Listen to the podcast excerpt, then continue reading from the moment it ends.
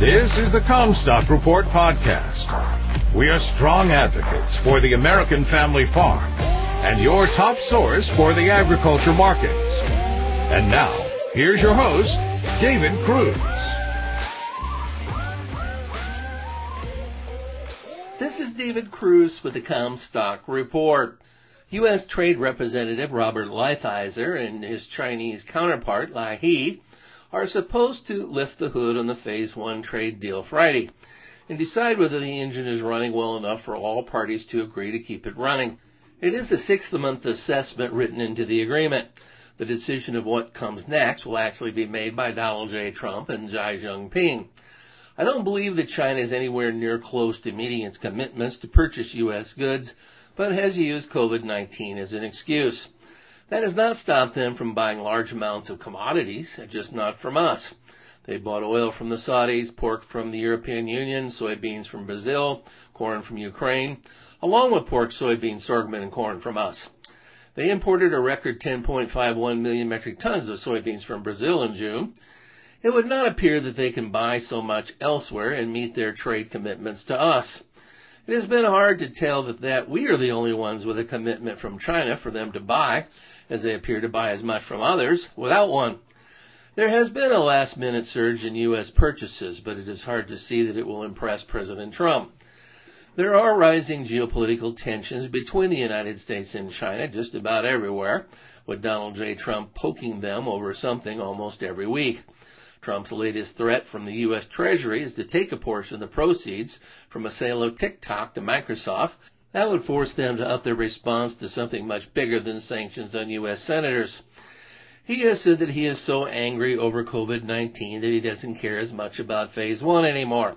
I think that he cares about the farm vote, and there are polls showing him behind Biden, even in Iowa, which I find hard to believe coming from where I live, which is essentially a Trump enclave here in northwest Iowa. This is an election year. Neither candidate for the White House wants to be seen as soft on China, so both make China out to be the great villain. There is some truth to it, which is all that politicians need.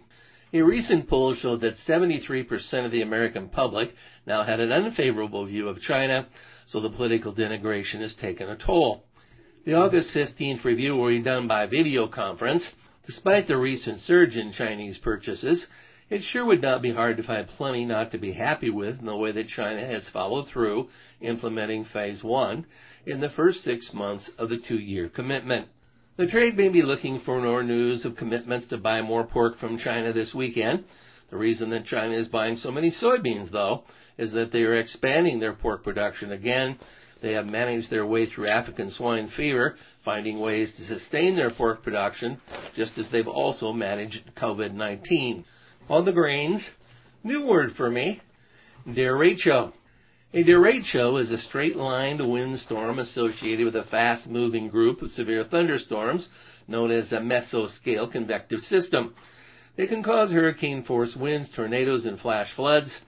They are saying that a derecho with winds of up to 100 miles per hour hit central Iowa hard during the day Monday, crossing later into northern Illinois and Indiana. A lot of trees died Monday and a lot of corn was flattened. Good to excellent corn crop condition ratings fell 1% to 71% versus 57% a year ago. Iowa lost 4%, which put good to excellent ratings at 69. Before the rains, I would say that half of Iowa's 99 counties had some drought impairment. In Illinois, ratings improved 3% to 79%. Rains had a more beneficial effect on soybeans rather than corn, with a surprise 1% improvement in good to excellent condition ratings to 74% versus 54% last year. A 20% difference is a lot, and why private analysts are talking 54 bushel per acre. The trade is looking for a 2019-20 corn carryover of 2.287 billion bushel compared to USDA at 2.221 billion last time. They look for a 2.715 billion bushel 2020-21 corn carryover. The high end of the carryover estimate is 3.15 billion, which is possible in the September report if the flash drought is over. The trade is looking for a 588 million bushel soybean carryover, up from 585 million last time. The big question is whether the year-to-year decline in carryover forecast by the trade can come true. They look for a 2021 soybean carryover 424 million bushel. As noted, a 54 bushel per acre yield would add nearly 350 million bushels to supply. That would nix the lower year-to-year carryover. Remember, Brazil is planting balls to the walls. You've been listening to the Commstock Report. For more information on marketing opportunities, contact us at commstock.com or call 712-227-1110. For a more complete version of the Commstock Report with hedging strategies and trade recommendations, subscribe on our website at Commstock.com or reach out to one of our risk management specialists about how we can help you protect your profits.